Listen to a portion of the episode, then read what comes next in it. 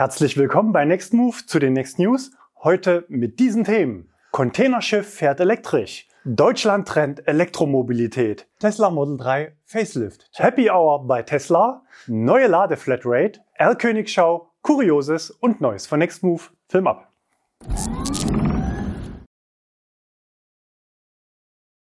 Containerschiff fährt elektrisch. Auch auf dem Wasser schreitet die Umstellung auf den Elektroantrieb voran, wenn auch langsamer. Schließlich sind die benötigten Energiemengen sehr groß. Elektrische Kleinboote gibt es schon lange. Große Fähren haben teilweise Hybridantrieb, um zumindest die Anwohner an den Häfen auf den letzten Metern mit ihren Abgasen zu verschonen. Auch Fähren im Pendelbetrieb auf überschaubaren Strecken fahren schon elektrisch. Im vergangenen Jahr wurde dann das weltweit erste elektrifizierte Containerschiff in Norwegen zu Wasser gelassen. Jetzt folgt der nächste Schritt und das bisher größte elektrische Containerschiff der Welt ging in Betrieb. Der Frachter N997 stammt aus einer Werft der Costco Shipping. Das Schiff ist knapp 120 Meter lang und 24 Meter breit. Damit ist es zwar wesentlich größer als das weltweit erste elektrische Containerschiff, aber immer noch deutlich kleiner als die Ozeanriesen, wie zum Beispiel die Schiffe von Evergreen. Nichtsdestotrotz kann der 10.000 Tonnen schwere Frachter 700 der Standard 20 Fuß Container transportieren. Zwei Motoren mit je 900 Kilowatt Leistung treiben das Containerschiff an. Die Batterien werden in 36 Containern gelagert, die an Häfen auch getauscht und anschließend an Land aufgeladen werden können. Der Akku hat eine Gesamtkapazität von 50.000 Kilowattstunden. Damit ist es auch der größte Akku, der jemals in einem Schiff verbaut wurde. Zusätzlich verfügt der Frachter über ein spezielles Managementsystem, welches den Energieverbrauch optimieren soll. Das Frachtschiff ist mit einem Tiefgang von 5,5 Metern für küstennahe Transporte und dem Einsatz auf dem Fluss Yangtze-Kiang vorgesehen. Das Containerschiff N997 soll zunächst auf einer 1000 Kilometer langen Strecke getestet werden. Die Elektrifizierung der Schifffahrt reduziert den CO2-Ausstoß erheblich, eben weil sehr viel Energie im Einsatz ist. Pro Tag sollen allein durch dieses eine Schiff 32 Tonnen CO2 eingespart werden. Bisher machen elektrische Containerschiffe nur einen minimalen Bruchteil der rund 6000 Frachter weltweit aus, die täglich unterwegs sind. Die Schifffahrt im Allgemeinen ist auch jährlich für eine Milliarde Tonnen CO2-Ausstoß und damit zweieinhalb Prozent der weltweiten Treibhausgasemissionen verantwortlich. Deutschland trennt Elektromobilität. Diese Woche gab es spannende Daten und Analysen des Bundesverbandes der Energie- und Wasserwirtschaft, kurz BDEW, zum Stand und Markthochlauf der Elektromobilität in Deutschland. Es werden dabei verschiedene Aspekte betrachtet. Wir steigen mal soft ein mit dem Fahrzeugbestand und den Neuzulassungen.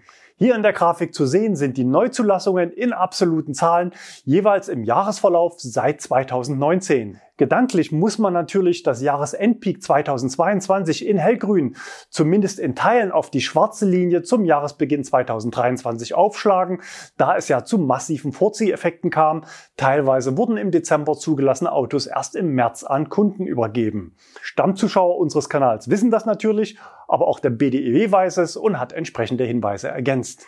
Wir sehen also steigende Neuzulassungen von E-Autos. Aber was heißt das für die CO2-Flottenemissionen der neu zugelassenen Fahrzeuge? Hier sehen wir einen deutlichen Abfall im zweiten Halbjahr 2020 und dann nochmal einen Abfall im Jahr 2021. Wir hatten bereits Anfang 2020 in einem viel beachteten Video hier auf dem Kanal umfangreich berichtet, wie sich die Spielregeln im Markt ändern und welche Summen an Strafzahlungen jedes einzelne zugelassene E-Auto den Herstellern einsparen kann. Nochmal ein Beispiel von damals. Ein einzelner VW Touareg Diesel hätte damals für VW über 8000 Euro Strafzahlung bedeutet Umgelegt auf die benötigte Anzahl verkaufter ID3 ergab sich ein interner Verrechnungsbetrag von über 11.000 Euro für jeden einzelnen zugelassenen ID3, um die politischen Vorgaben zu erfüllen und Tuaregs straflos verkaufen zu können. Daraus resultierten dann solche Kuriositäten wie der sogenannte ID3 First Mover Club, in dem sich Kunden per Zusatzerklärung zu Testpiloten erklärt haben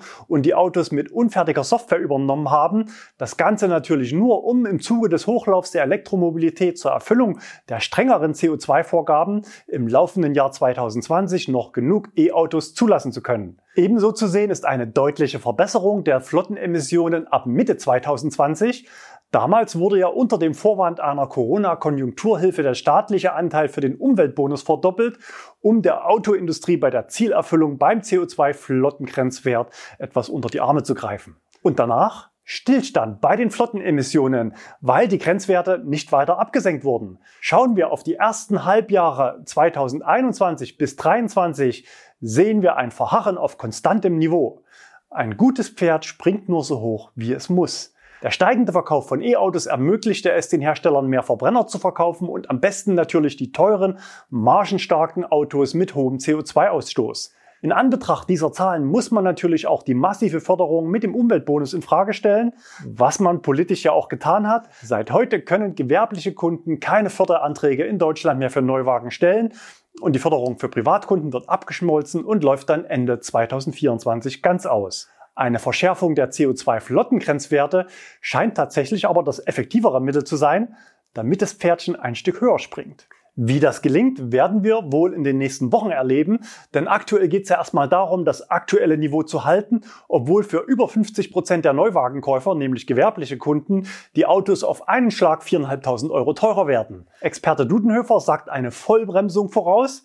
Wir sagen ja, das wird so kommen aber nur kurz, denn dann muss das Pferdchen wieder springen, konkret die Preise senken. Denn auch wenn abseits von Tesla die Margen gering sind, bringt jedes verkaufte E-Auto den etablierten Herstellern mehrere tausend Euro ersparte Strafzahlungen. Und trotzdem glauben wir, dass vermutlich Tesla den Anfang machen wird, weil man dort am schnellsten auf sich änderte Rahmenbedingungen reagiert. Bereits vor einigen Wochen hatte man ja die alte Regel, alle Kunden zahlen den gleichen Preis auch offiziell beerdigt und einen Zusatzrabatt für registrierte Flottenkunden in Deutschland eingeführt. Inoffiziell gab es natürlich seit Jahren Special Deals.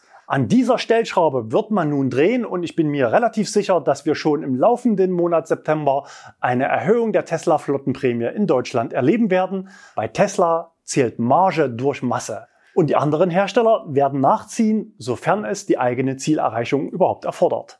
Die Zeiten langer Lieferzeiten sind vorbei und eine sofortige Verfügbarkeit ist meistens ein Vorbote von Rabatten. Natürlich können auch Produktaufwertungen den Absatz stärken, wenn diese mit konstanten Preisen verbunden sind. Mit Spannung erwartet wird ja das neue Model 3 oder auch das technische Facelift bei VW ID4 und 5, wahrscheinlich alles im September. Diese Woche wurde übrigens mutmaßlich ein getarntes Model 3 Highland sogar in Deutschland auf der A4 gesichtet. Auch in Frankreich gab es Sichtungen mit entsprechenden Fotos und Videos auf x.com oder wie das gerade heißt. Wenn alles so weiterläuft wie aktuell politisch flankiert, sieht der BDEW eine Stagnation beim Markthochlauf und bezieht sich dabei auf Daten des Wirtschaftsministeriums. Konkret wird ein Szenario berechnet, bei dem Deutschland bis 2030 nur auf 8 Millionen E-Autos im Bestand kommt. Bei den Neuzulassungen wäre das in sieben Jahren lediglich eine Verdopplung auf 39 Prozent. Als Zielgröße zeigt der BDEW aber Neuzulassungen für E-Autos im Bereich von 75 bis 85 Prozent für die Jahre 2027 bis 2030. Und damit auch jeder sieht, wo wir aktuell stehen, legt der BDEW noch eine etwas, sagen wir mal, kuriose Grafik zur Entwicklung der Antriebsarten im deutschen Bestand für die letzten fünf Jahre nach. Der rote Teil des Balkens sind jeweils fossilbetriebene Fahrzeuge, also Diesel und Benziner zusammen. Und wer einen großen Monitor hat, erkennt ganz oben eine schmale grüne Dekoration. Das sind die E-Autos. Der BDEW steht als Interessenverband natürlich auf der Betreiberseite von Ladeinfrastruktur und nutzt die Zahlen, um in den Überschriften klare Botschaften im Sinne seiner Mitglieder zu platzieren, die natürlich auch den Weg in die Presse gefunden haben. Immerhin sind die Betreiber von über 80 Prozent der öffentlichen deutschen Ladeinfrastruktur im Verband organisiert und die wollen vor allem eines, mehr E-Autos für mehr Ladevorgänge an ihren Ladesäulen. Die Ladeinfrastruktur ist so auch zentrales Thema im Elektromobilitätsmonitor. Wir haben ein Überangebot an Lademöglichkeiten, lautet die knackige Überschrift der begleitenden Pressemitteilung. Mit Verweis auf EU-Vorgaben rechnet der BDEW vor, dass schon heute das Doppelte angeforderte Ladeleistung verfügbar ist. Um es klar zu sagen, die Ladebranche liefert. In der Regel sind rund 80 Prozent der Ladepunkte trotz der erfreulich vielen Neuzulassungen frei verfügbar. Und man liefert auch Daten dazu und hat verschiedene Quellen ausgewertet, sowohl die Bundesnetzagentur als auch Live-Daten der Betreiber. Zum 1. Juli listet man knapp 100.000 Ladepunkte. Für 95.000 dieser Ladepunkte liegen Belegungsdaten vor, die man für das erste Halbjahr 2023 ausgewertet hat. Ausgeklammert wurden dabei übrigens dauerhaft ungenutzte Ladepunkte, zum Beispiel wenn diese wegen Baustellen nicht erreichbar waren, aber trotzdem online im System. Der Filter wurde hier auf ein bestätigter Ladevorgang innerhalb von sieben Tagen gesetzt. Durch diesen Filter könnten sogar noch mehr Ladestationen rausgefallen werden, zum Beispiel an touristischen Zielen, die für bestimmte Zeit des Jahres ungenutzt sind. In der Grafik zur zeitlichen Auslastung ist der Tag-Nacht-Unterschied und ein Durchschnittswert dargestellt. Parallel dazu wird auch der Hochlauf im Fahrzeugbestand aufgezeigt. In Summe zeigt sich, dass trotz mehr E-Autos die Auslastung gering und damit die Verfügbarkeit konstant hoch bleibt. Die Auslastung liegt relativ konstant im Bereich zwischen 11 und 13 Prozent, tagsüber nie über 18 Prozent. Spitzenreiter sind übrigens Berlin, Erlangen und Potsdam mit Auslastung im Bereich von 25 Prozent, Schlusslichter Greiz und Coburg mit 2,9 Prozent. Ein Blick auf die Deutschlandkarte zeigt hier relativ große regionale Unterschiede. Beim Thema Ladeinfrastruktur drängt sich aber auch noch das Deutschlandnetz auf. Die Ausschreibung war ja vor zwei Jahren gestartet. Wir hatten damals umfangreich berichtet. Stichwort Basta 44 Cent. Der Staat will nicht nur Ausbau, sondern auch Betriebskosten bezuschussen. Marktversagen war damals die Diagnose für so einen gravierenden Eingriff in den Wettbewerb. Wir hatten damals schon bei Start der Ausschreibung über drohende Wettbewerbsverzerrungen wegen nicht berücksichtigter Neubaustandorte in direkter Nachbarschaft zu geförderten Standorten berichtet. Stand heute ist im Deutschlandnetz noch kein einziger Ladepunkt gebaut. Unsere Interviewanfrage zum Stand der Dinge wurde kürzlich mit Verweis auf das laufende Vergabeverfahren abgelehnt. Auch hier holt der BDEW im Sinne des Wettbewerbs nochmal die Keule raus, denn aktuell sind bereits 50 Prozent der damals identifizierten und ausgeschriebenen Bedarfsräume mit Schnellladern ausgestattet. Noch dazu wurden die meisten ohne Förderung errichtet. Auch dazu eine Grafik. In den letzten vier Jahren sank die Quote der öffentlich geförderten Ladepunkte im Bestand von 31 auf aktuell 21 Prozent.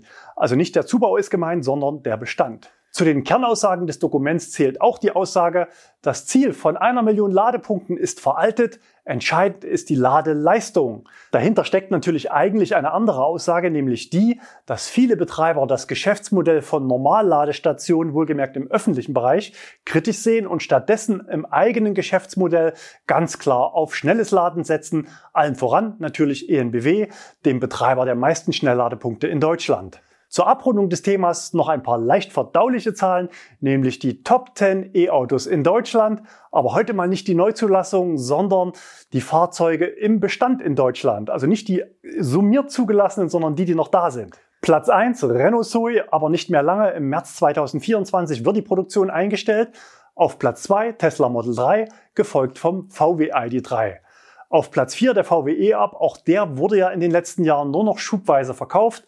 Auf 5 Smart Fortwo, ein weiteres preisgünstiges E-Auto, das zwischenzeitlich beerdigt wurde. Derzeit noch auf 6, aber schnell steigend in der Tendenz Tesla Model Y, Hyundai Kona auf 7, dann erst VW ID4 und 5, auf Platz 9 der Fiat 500 und auch Platz 10 wird nicht mehr gebaut, der BMW i3. Hinter dem Monitor des BDEW steht aber auch ein Wettstreit um die Meinungshoheit in Deutschland beim Thema Ausbau der Ladeinfrastruktur. Die Chefin des Verbandes der Automobilindustrie lässt sich nämlich bei jeder Gelegenheit über unzureichende Ladeinfrastruktur zitieren, so auch Anfang August im Manager-Magazin. Die Lücke zwischen dem Bestand an E-Autos und der Ladeinfrastruktur ist im Laufe der Jahre immer weiter gewachsen. Um das von der Bundesregierung gesetzte Ziel von einer Million Ladestationen bis 2030 zu erreichen, müsste die Ausbaugeschwindigkeit Geschwindigkeit der letzten zwölf Monate etwa vervierfacht werden. Insofern sah sich der BDEW als Interessenvertreter jetzt genötigt, medial und faktenbasiert dagegen zu halten. Und bei so vielen schlüssigen Argumenten haben Tagesschau, Heise und weitere Medien die Überschrift zum Überangebot von Ladesäulen natürlich gern übernommen. Der BDEW geht sogar noch weiter und spielt den schwarzen Peter an die Autoindustrie zurück. Einige Grafiken zum Fahrzeugbestand und zu CO2-Flottengrenzwerten in den Neuzulassungen haben wir ja schon gezeigt. Aber diese Grafik hier hätte man sich aus unserer Sicht wohl besser gespart. Basis war übrigens eine Befragung von Uscale, an der unter anderem auch viele Zuschauer unseres Kanals mitgemacht haben. Besonders hervorgehoben ist natürlich als Fingerzeig an die Autoindustrie gerichtet die berechtigte Sorge bei 79 Prozent der Befragten in Bezug auf die Lieferzeiten, sprich die Industrie kann nicht liefern. Die Datenlage ist aber Sommer 2022 mit Publikation im September. Stand heute ist die Lieferzeit kaum noch ein Thema, im Gegenteil. Modelle wie VW ID Bus oder Kia EV6, die zuletzt sehr lange Lieferzeiten hatten, stehen jetzt sofort verfügbar beim Händler und haben nicht mal in den letzten Tagen der BAFA Endrallye für Gewerbekunden Käufer gefunden. Weiterhin zutreffend ist sicher das Argument der zu hohen Preise. Weiten Teilen der Autoindustrie fehlt es noch am tragfähigen Geschäftsmodell Elektroauto, zumindest abseits von ersparten Strafzahlungen. Die weltweiten Kapazitäten an Batterieproduktion sind begrenzt und deswegen erleben wir bei den Preisen oft ein Niveau, bei dem wir und die Zuschauer oftmals die Augen verdrehen. Aber nicht jeder aktuell aufgerufene Preis orientiert sich am Wettbewerb, sondern ist ein Dreiklang aus drei großen Faktoren. Nämlich erstens, wie viele Batterien habe ich? Wie viele E-Autos kann ich also überhaupt bauen? Zweitens, wie ist mein CO2-Flottenmix? Was braucht es hier an E-Autos, um Strafzahlungen zu vermeiden? Und dann erst drittens der Preis und die Platzierung im Wettbewerb als Instrument zur Steuerung der eigenen Unternehmensziele. Oder seht ihr es anders? Dann schreibt's doch gerne mal in die Kommentare. Und gerne auch eure Meinung zum großen Konfliktthema des Beitrages. Auf der einen Seite die Automobilindustrie, auf der anderen Seite die Betreiber von Ladeinfrastruktur. Haben wir zu wenig Ladesäulen, um in der Fläche präsent zu sein, trotz geringer Auslastung, oder sind die Autos einfach noch zu teuer? Tesla Model 3 Facelift. Tja, eben noch undercover und da ist es auch schon. Natürlich pünktlich vor der IAA, um die volle Aufmerksamkeit zu bekommen und den anderen Herstellern so ein bisschen die Show zu stehlen. Der Konfigurator wurde heute Nacht umgestellt. Wir schauen mal, was sich alles geändert hat. Das Auto wurde deutlich umfangreicher überarbeitet als von vielen erwartet. Die Rede ist von 50 Prozent überarbeiteter Teile am Fahrzeug. Zum Verkaufsstart werden in Deutschland nur zwei Varianten angeboten. Kleiner Akku mit Heckantrieb und großer Akku-Allrad. Die Performance-Variante folgt wahrscheinlich später, vielleicht ja auch noch weitere. Es gibt zwei neue Lackierungen, Ultra Red und Stealth Grey. Der äußere Auftritt wirkt moderner, effizienter, sportlicher, inklusive neuer, deutlich schmalerer Scheinwerfer und veränderter Heckleuchten. Es ist ein Facelift und damit zeigt sich eine Veränderung besonders im Gesicht. Das polarisierende Duckface wurde grundlegend überarbeitet. Das Facelift dient in allererster Linie der Steigerung der Effizienz. Alle Teile wurden unter dem Gesichtspunkt, zumindest außen, der Aerodynamik angepasst. Die Homologation erfolgte auf 19 Zoll Räder. Dieser Wert findet auch Eingang in den Konfigurator, aber besonders im Kleingedruckten bei den Schätzwerten für die 18 Zoll Räder zeigt sich die Reichweitensteigerung. Für die Basis 554 Kilometer, mit dem großen Akku sogar 678 Kilometer. Im Innenraum gibt es ein neues Lenkrad in Anlehnung an Model S und X. Es gibt keinen Schalt- und Blinkhebel mehr. Den Blinker steuert man linksseitig auf dem Lenkrad. Die Mittelkonsole wurde ebenso neu gestaltet und die Holzoptik ist weg. Es gibt jetzt eine ambiente Beleuchtung und als besonderes Highlight aus meiner Sicht sogar belüftete Vordersitze. Eine 360 Grad Akustikverglasung und weitere Optimierungen sorgen für mehr Ruhe im Innenraum. Tesla verspricht eine Reduktion der verschiedenen äußeren Einflüsse wie Wind- oder Abrollgeräusche von 20 bis 30 Prozent. Damit einhergehen auch deutliche Verbesserungen des Fahrwerks, bisher eine Schwäche bei Teslas Volumenmodellen aus unserer Sicht. Auch das Soundsystem und die Bluetooth-Anbindung wurden verbessert. Neu hinzugekommen ist ein Monitor für die Passagiere auf der Rückbank für Klimasteuerung, Musik, Spiele und Filme. Damit ist die Rückbank nicht mehr auf die Gnade des Fahrers angewiesen, um die Klimatisierung zu ändern.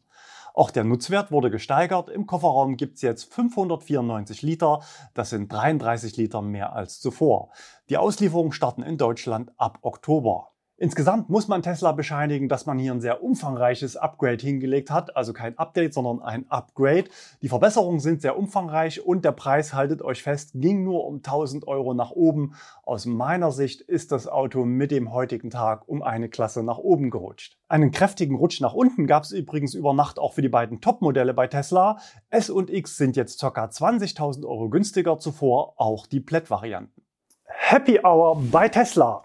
Diese Woche hat Tesla mal wieder ordentlich einen rausgehauen. Das Vorgehen war dabei mal wieder typisch im Stil des Unternehmens. Geheim geplant, keine Vorabankündigung, kein flankierendes Marketing, keine Pressemeldung. Sowas macht sonst keiner, aber Tesla macht es eben einfach, weil sie es können und weil sie bereit sind, unkonventionelle Wege zu gehen. Einen Tag lang gratis laden am Dienstag von 9 Uhr bis Mitternacht in ganz Europa und nicht nur für Tesla-Fahrer, sondern in vielen Ländern offen auch für alle Fremdfabrikate. Aktuell sind auf diese Weise 90 Prozent der Ladepunkte für Kunden mit anderen Fahrzeugen nutzbar.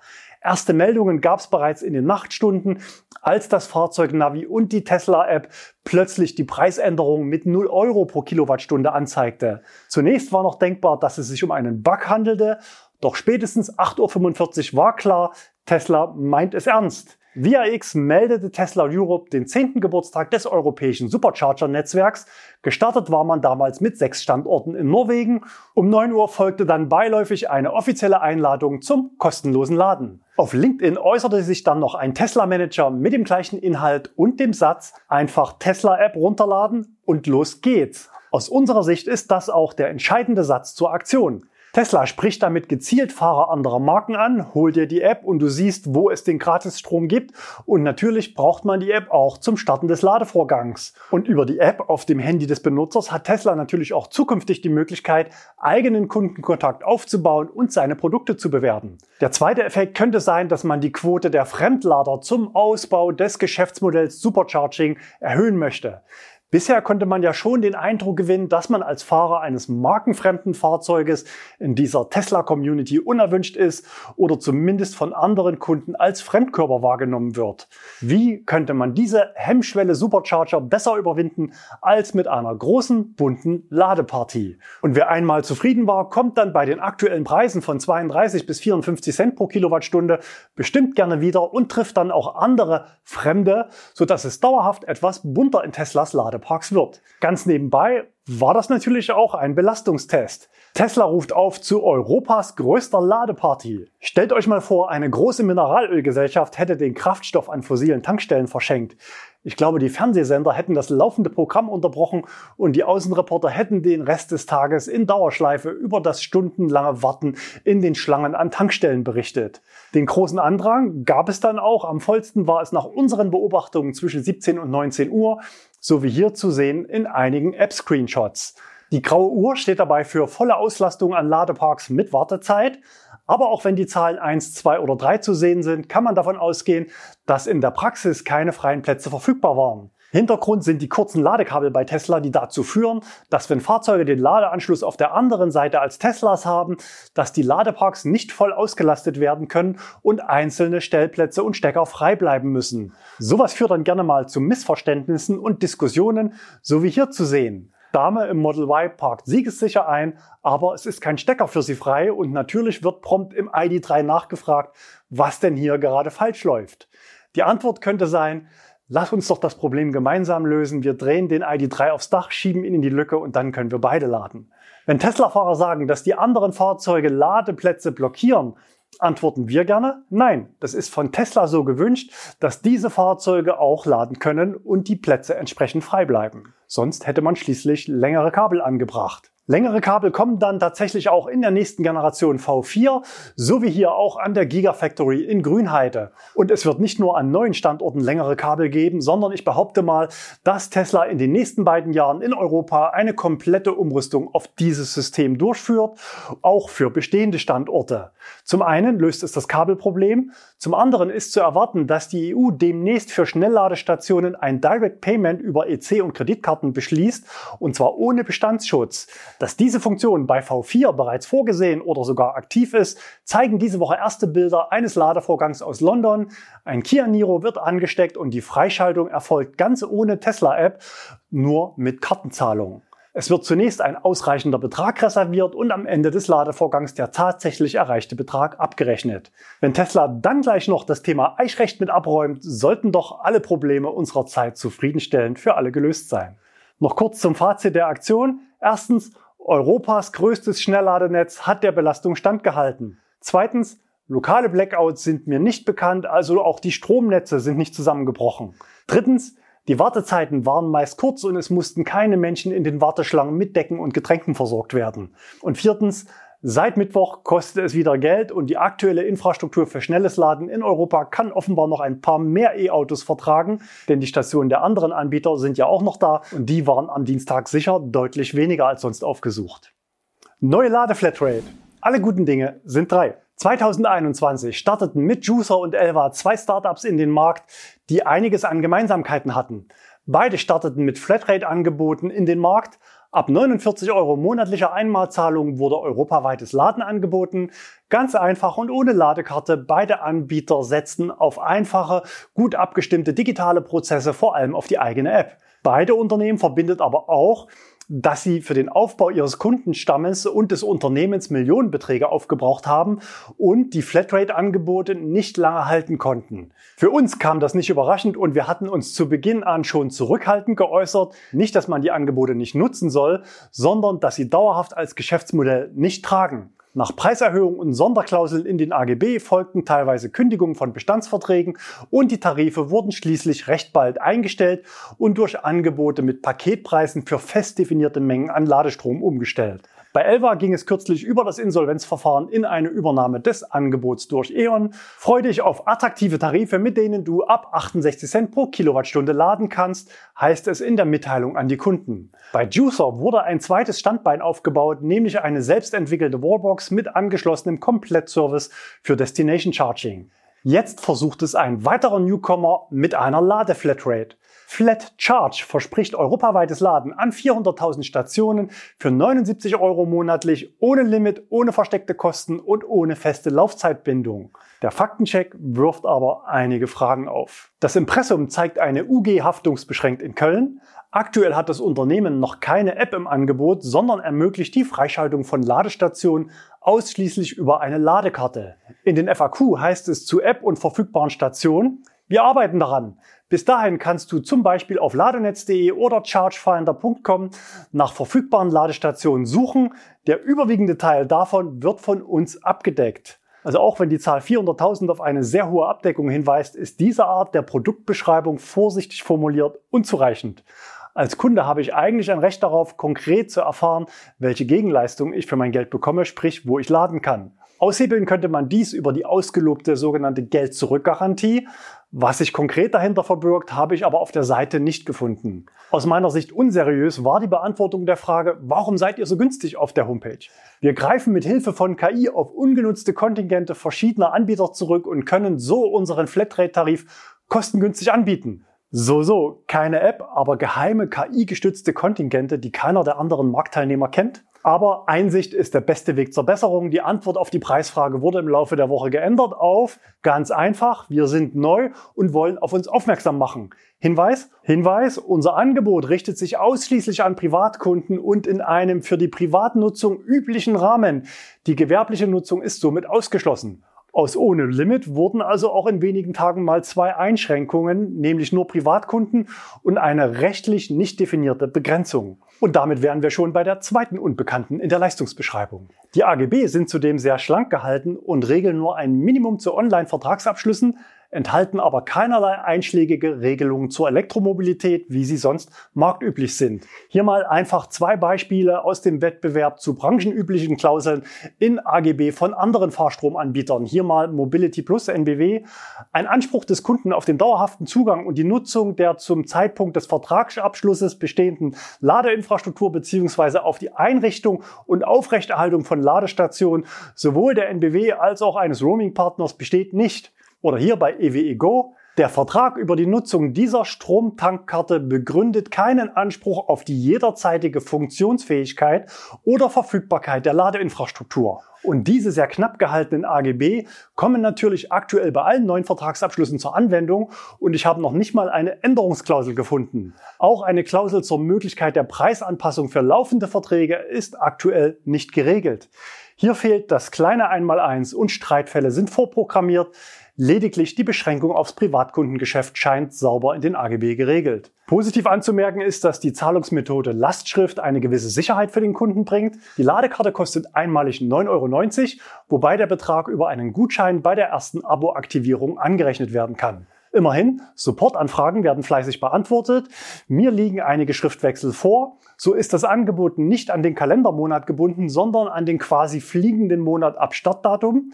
Eine Kündigungsfrist ist nicht definiert. Die Aussage ist zum Ende des jeweiligen Abrechnungszeitraums. Auch das ist grundsätzlich sehr kundenfreundlich. Die Karte bleibt dann gesperrt, kann aber jederzeit durch eine neue Abo-Buchung wieder aktiviert werden. Sowas könnte man ja auch mal in die AGB reinschreiben. Empfehlung, ja oder nein? Wir halten uns ja dazu gerne bedeckt, legen so gut es geht die Fakten auf den Tisch und lassen jeden selbst entscheiden. Aktuell stellt sich die Frage aber nicht, denn der Bestellbutton ist nicht aktiv. Es wird auf ein limitiertes Angebot in der Testphase verwiesen, wogegen grundsätzlich auch nichts einzuwenden ist. Erlkönigschau. Berno war unterwegs in Schweden und hat mal am Polestar Headquarters in Göteborg vorbeigeschaut und prompt einen Treffer gelandet. Ein Polestar 4 war ungetarnt am Werksgelände unterwegs. Und heute gleich noch ein kommendes Polestar-Modell hinterher, und zwar ein Polestar 5, gesichtet von Juri am Test-Hotspot der Autoindustrie auf der Hochalpenstraße am Großglockner.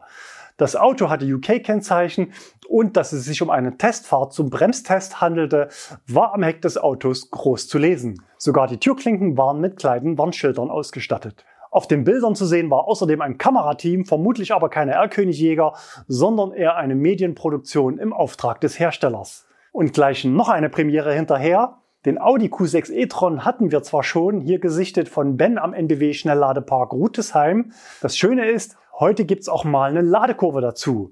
Bekannt ist ja bereits die gemeinsame Plattform mit dem Porsche Macan verbunden mit einem 800 Volt System. Hier zu sehen ein Wert von 744 Volt bei 81 Prozent. Aber es gibt noch mehr Daten. Das Peak lag bei 252 kW und die durchschnittliche Ladeleistung bei 157 kW, wobei der Ladevorgang relativ hoch im Bereich 25-30 Prozent gestartet wurde. Einen habe ich noch, zwar kein R-König, aber ein echter Exot auf Deutschlands Straßen und sogar ein deutsches Kennzeichen war im Auto mit F für Frankfurt, obwohl das Auto in Deutschland gar nicht verkauft wird. Philipp hat das Auto gesehen am Rastplatz Aalbeck bei Ionity. Es war ein Cadillac Lyric, ausgestattet mit CCS Combo 2, also europäischer Schnellladeanschluss. Auch der Verkaufsstart für Nordeuropa soll ja erst im Herbst des Jahres beginnen. Vermutlich war es tatsächlich also ein Vorserienfahrzeug im Testbetrieb. Die Ladeleistung war nicht zu erkennen, da das Display der Ladesäule außer Betrieb war. Vermutlich ein besonderer Service von Ionity für Testfahrzeuge, aber auch normale Kunden können es aktuell an vielen dieser Stationen nutzen. Kurioses.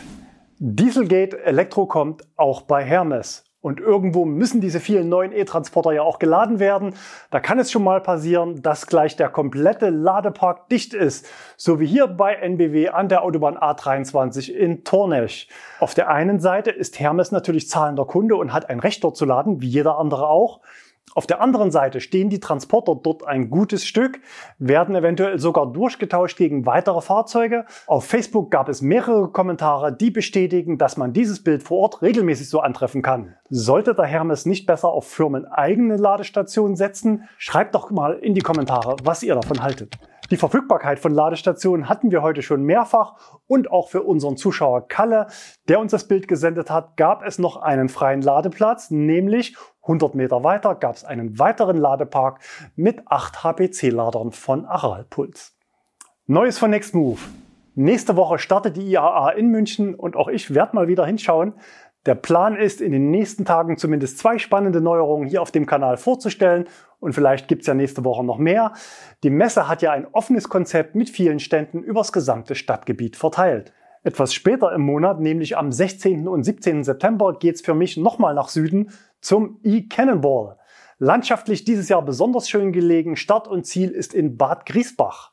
Am Samstag von 13 bis 18 Uhr ist dort auf dem Kurplatz direkt an der Therme der sogenannte Park Fermé, also alle Autos und alle Teilnehmer, Gäste sind herzlich willkommen. Für den Sonntag gibt es dann mehrere Punkte entlang der Strecke, an denen ebenfalls Gäste willkommen sind. Die entsprechenden Zeiten und Orte werden in den nächsten Tagen noch auf der Homepage des eCannonball veröffentlicht. Mich könnt ihr also treffen am Samstag vor Ort, dann am Sonntag online im Livestream der Veranstaltung für 30 Minuten und Sonntagnachmittag nochmal bei der letzten Challenge für die Teilnehmer in Bad Griesbach, wobei die konkrete Aufgabe für mich und die Teilnehmer noch geheim ist.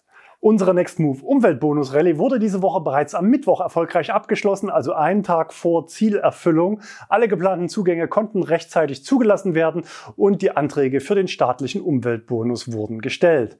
Wenn ihr noch nicht elektrisch fahrt, dann probiert's gerne mal aus, jetzt auch wieder mit Neuwagen. Auf unserer Homepage bekommt ihr mit drei Klicks angezeigt, ob euer Wunschfahrzeug verfügbar ist und was die Miete kostet. Wunschfahrzeug heißt bei Nextmove auch, dass wir mit Modellgarantie vermieten. Das heißt, es kommt dann wirklich das gebuchte Fahrzeug zum Einsatz und nicht etwa ein ähnliches. Wer ein paar Euro sparen möchte und zeitlich flexibel ist, kann auch gerne mal auf unserer Aktionsseite vorbeischauen. Dort aktualisieren wir mehrmals wöchentlich unsere Last-Minute-Angebote zu stark reduzierten Preisen. In unserem Postfach gab es in den letzten Wochen verstärkt Nachfragen zum Stand der Auszahlung der THG-Quotenanträge. Hier ist es leider so, dass die Zertifizierung beim Umweltbundesamt dieses Jahr deutlich länger dauert und ohne Zertifizierung keine Vermarktung.